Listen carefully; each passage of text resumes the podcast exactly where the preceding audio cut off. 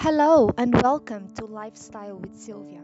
When life changes unexpectedly, it can be hard, but it forces us to grow and learn a lot in the process. This is my journey from divorce into a new life. On this first episode, when my life turned upside down, I'll be sharing with you how I felt when I had to face some news that turned my life upside down. I've decided to share my journey with you while recovering from a divorce because it's extremely painful and unfortunately so many people go through that and it's easy to lose hope and think that we will, we will never see the light again. Well, that is not true. Especially if you have children, it is crucial that we keep our emotions and our logical mind balanced. Easier said than done, right? But I believe that it is our duty as adults, parents, and human beings to try our best to go through such big family changes, such pain, the easiest way possible. So let me start my story from the beginning. I'm Portuguese, living in Brazil with my family at the time uh, my husband, my four year old daughter, and a baby girl who wasn't even two months old when I was faced with the news that my life, the way my family was organized, the future plans we had as a family, all of that was going to change. Well, when we change something, we replace it with something else. But this, it was more as if my reality, my life, my future plans, Everything had disappeared in thin air. There was nothing, only emptiness. This was shocking news. To put it mildly, I was unbalanced, afraid, lost, but to be completely honest, those first few days I felt like I was drowning. It was as if I had swollen an iron ball that would take up all the space in my stomach and I couldn't eat or breathe. It was as if I was falling down a well and I felt so heavy that I thought I would never have the strength to get to get back up. The tendency, I believe, it's to go through a period where we feel sorry for ourselves. We are also angry and blame the other person for what has happened and for our pain. Also, being rejected makes us feel that we are not enough. Our self esteem disappears, and all we want is for things to go back the way they were before. In other words, we resist change. And there's a quote from Carl Jung that says, What you resist persists. And this is so true. While I was resisting the idea that things were going to change or had already changed, I only ended up feeling more pain and feeling more frustrated. It was as if I had a wound that needed to be taken care of in order to heal, but instead of taking care of it, I kept poking at it. Now, isn't that silly? I wanted those negative feelings and emotions to leave me but instead they were only getting stronger and the pain was only getting bigger. So I realized I had to accept what was happening as a fact that even though I didn't like it, I couldn't change it. It was what it was, and I had to find the best way to deal with it. I had to do it, mostly for me, for my girls, and also for the respect that my ex deserved from me as a human being and as someone with whom I had shared so many years of my life and with whom I had raised a family. So, first, I came to terms with the idea that it was his right to not want to be with me anymore. Yes, when you love someone, it's very hard and painful to accept that that person, the person you love, doesn't love you back anymore. But I remember that I had been the one ending a relationship years before. It had been my right then to end the relationship if I was unhappy. So now it was his right to do so, even though it hurt.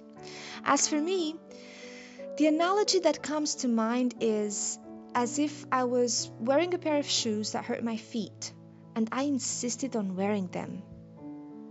As much as I loved those shoes, it was time to accept that they were not right for my feet, and insisting on wearing them would just cause unnecessary pain and probably would cause damage for life on my feet. So I needed to let that go.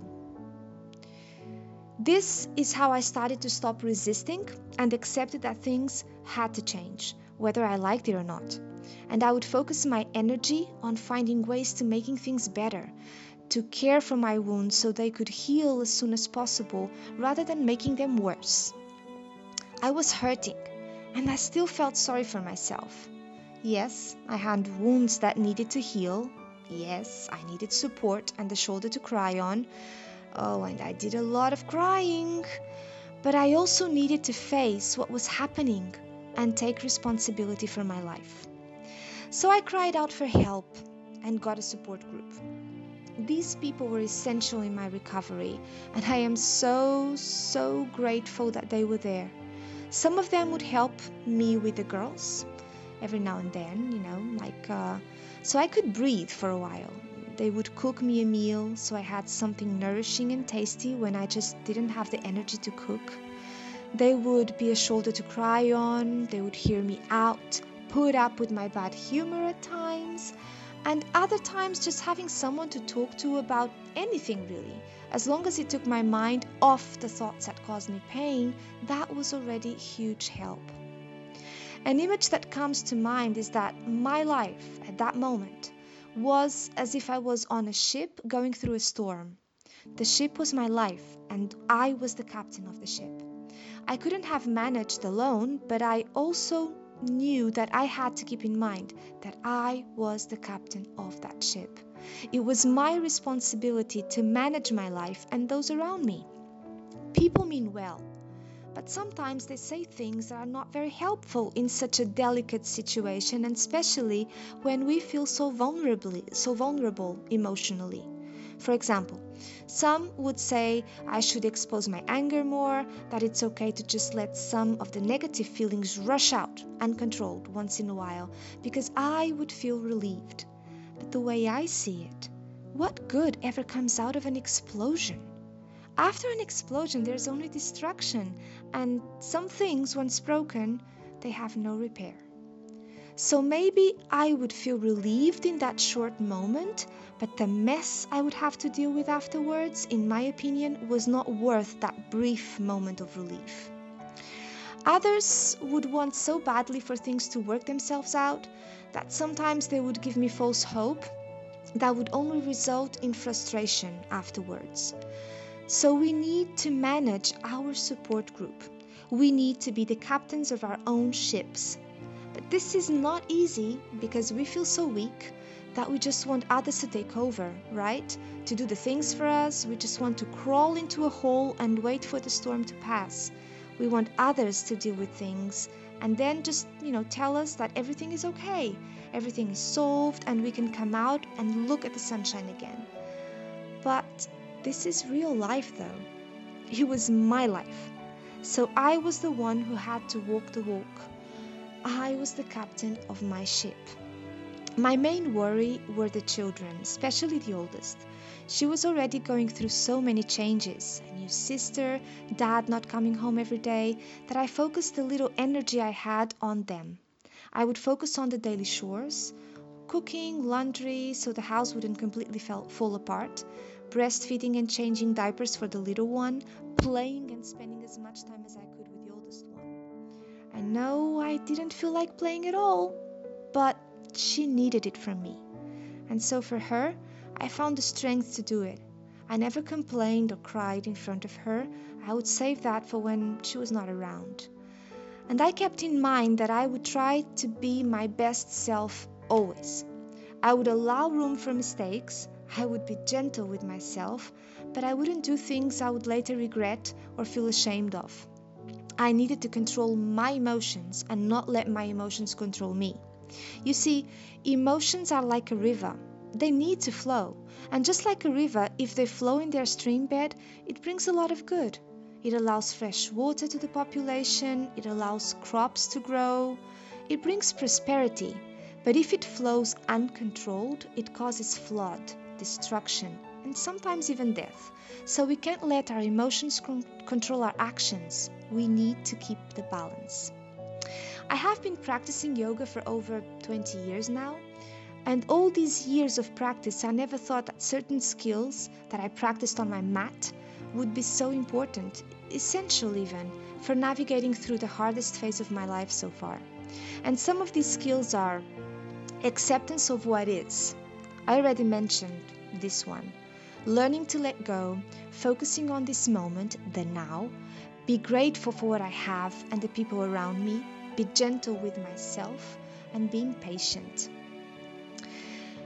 Acceptance of what is has to do with what I mentioned before what you resist persists. So just let it go.